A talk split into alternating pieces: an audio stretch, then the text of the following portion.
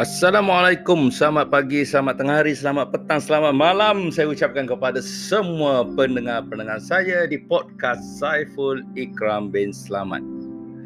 Tuan-tuan dan puan-puan sekalian, hari ini saya boleh tersenyum lebar. Kerana apa? Kerana saya hari ini mendapat nombor 100 play. Ha, 100 pen, uh, kali uh, siaran saya di podcast saya didengari oleh orang ramai. Oleh itu saya rasa macam best lah hari ini. Walau macam mana pun tuan-tuan dan puan-puan, itu adalah sebahagian daripada usaha saja. Usaha saja apa yang kita boleh buat. Ya, kita ada dua dalam recording saya hari ini, saya lebih pada peringkat uh, bersyukur lah dengan apa yang ada. Walaupun kita ni podcast kecil-kecilan lah, picil-picilan lah. And then uh, apa dia punya cerita dia? Nah, cerita dia bila kita buat podcast and then bila ada orang dengar 100 tu terasa macam selebriti pula rasanya walaupun tak ke mana. Tuan-tuan dan puan-puan yang saya kasih sekalian. Dalam pergerakan ataupun dalam apa benda saja yang kita nak lakukan di dalam hidup kita ni kita mesti ada tujuan, ada milestone kita, kita kena ada KPI kita baru kita nampak. Contohnya macam saya sehari ni, saya punya podcast, saya target saya saya dapat 100 orang 100 kali dimainkan ataupun 100 orang 100 kali didengari saya dah rasa milestone pertama saya telah berjaya. Dan milestone kedua saya saya ingin dapat capai ialah 1000 orang untuk mendengari untuk didengari lagi sekali 1000 kali didengari podcast saya ini. Oleh itu dia memberikan semangat pada saya untuk memberikan satu lagi episod-episod yang akan datang memberikan satu persembahan yang terbaik untuk tuan-tuan dan puan-puan sekalian dalam uh, ngapa benda ni penting? KPI ni milestone ni penting. Kerana dalam kita cerita pasal kejayaan ataupun ke kita berjaya atau tidak dalam satu perkara itu ialah bergantung bagaimana kita menyusun ataupun apakah tanda caranya kita nak berjaya. Mesti ada sampai satu, uh, mencapai satu matlamat. Matlamat saya dalam podcast ni adalah satu untuk uh, membolehkan saya uh, berkongsi dengan tuan-tuan dan puan-puan apa yang dalam pemikiran saya satu. Nombor dua saya juga ingin melihat sama ada betul ke podcast ni boleh menjana pendapatan? Yang ketiga boleh tak saya berkongsi dengan tuan-tuan dan puan-puan segala ilmu yang ada dengan saya dengan uh, segala ilmu berkongsi dengan tuan-tuan dan puan-puan supaya saya kita dapat memberi pendapat. Uh, kita dapat berkongsi pendapat bersama-sama. Saya amat menggalakkan saya in fact saya mengalu-alukan pada tuan-tuan dan puan-puan untuk memberi respon pada saya. Uh, sama ada dari segi message uh, dalam podcast ataupun dari segi uh, message bertulis ataupun daripada email daripada phone tak kisahlah. Supaya kita dapat tahu apa yang benda yang berlaku. Dan akhirnya ujungnya dalam podcast ni cerita ujung dia simple je. Sebenarnya saya malas.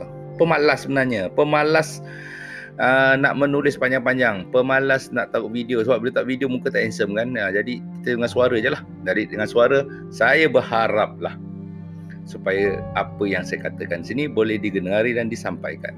Dan akhir sekali podcast ini merupakan salah satu cara saya memberi uh, berlatih atau menunjukkan apa yang saya dapat dalam uh, Toastmasters Ya, saya adalah ahli Toastmaster uh, dan selama dah lebih pada 50 atau 50 60 speeches yang saya dah buat. Saya juga ahli kepentas uh, Kelab Pidato Antarabangsa. Uh, Kelab Pidato Kelab uh, Pidato Perdana Antarabangsa ya kepentas yang mana saya merupakan online manager, online uh, director untuk tu. Dan saya ingin menyatakan bahawa ini adalah contoh di mana sekiranya anda belajar membuat suatu ucapan atau pengucapan awam yang betul, anda juga boleh melakukan podcast seperti saya. Anda juga boleh menghasilkan satu ucapan yang boleh mengujakan semua orang walaupun hanya dengan suara. Tuan-tuan dan puan-puan yang saya kasih sekalian, berbicara kita banyak berbicara, banyak bercakap. Kadang kita bercakap dengan diri sendiri. Macam saya ni satu perangai saya lah. Saya memang suka bercakap dengan diri sendiri. Terutamanya ketika saya mengayuh basikal. Bila saya mengayuh basikal satu perjalanan yang jauh tu, saya berbicara dengan diri saya untuk apa-apa topik. Contohnya macam saya berkayuh ke Johor Bahru uh, dua tahun lepas. Perjalanan sebanyak tujuh, I think dalam enam hari. Enam hari ke tujuh hari macam itulah. Uh, berkemping tengah malam, tengah panas, apa semua sekali. Semua cukup dengan saya rosak. Semua ada itu pengalaman nanti saya kongsikan lah. Uh, saya berbicara tentang bagaimana untuk me, kata menjana pendapatan satu juta ringgit. Bagaimana caranya? Dan dalam pemikiran saya itu memang kita akan bicara, kita akan berfikir tentang strategi dan planning. Macam mana nak buat? Cara halal lah, bukan cara haram. Cara haram tu ada caranya. Sambil itu juga kita berjalan. Sebenarnya pemikiran kita ni, kita ada dua atau tiga orang dalam badan kita. Kita boleh berdebat, berdebat sesama sendiri untuk mencari jawapannya antara logik dan emotion. Ha, emotion cerita lain, logik cerita lain. At the same time, kita punya pengetahuan sendiri itu ada satu. Jadi kita boleh distinguishkan benda tu. mungkin dengar macam skizo, skizo lah, skizofrenia. Tapi tidak sebenarnya. Memang kita ada bicara tersebut. Oleh itu tuan-tuan dan puan-puan, dalam perbincangan dalam saya dalam perbincangan saya dengan diri saya dalam perjalanan solo touring saya itu banyak persoalan yang saya jawab. Persoalan mengenal diri, persoalan muhasabah diri. Itu cerita dia. Dan seben akhirnya maka wujudlah podcast ni. Podcast ni adalah satu bicara yang tentang diri saya dan apa yang saya lakukan, apa dalam pemikiran saya. Alhamdulillah, terima kasih pada pendengar-pendengar sekalian kerana berjaya menjadikan dia 100 plate. Bagi saya itu adalah pencapaian yang terbesar. Umpama saya berjaya mengayuh basikal pergi ke Ipoh Perak daripada Puchong 200 km dan sampai ke sana. Dan insyaAllah sekiranya sampai ke seribu nanti, kita akan cerita seolah-olah kita telah sampai ke mengelilingi semenanjung Malaysia. Ya 2400 km bukannya mudah. Bukannya cerita mudah bukannya cerita senang. Tapi kalau mudah dan senang semua orang boleh buat kan? Tak?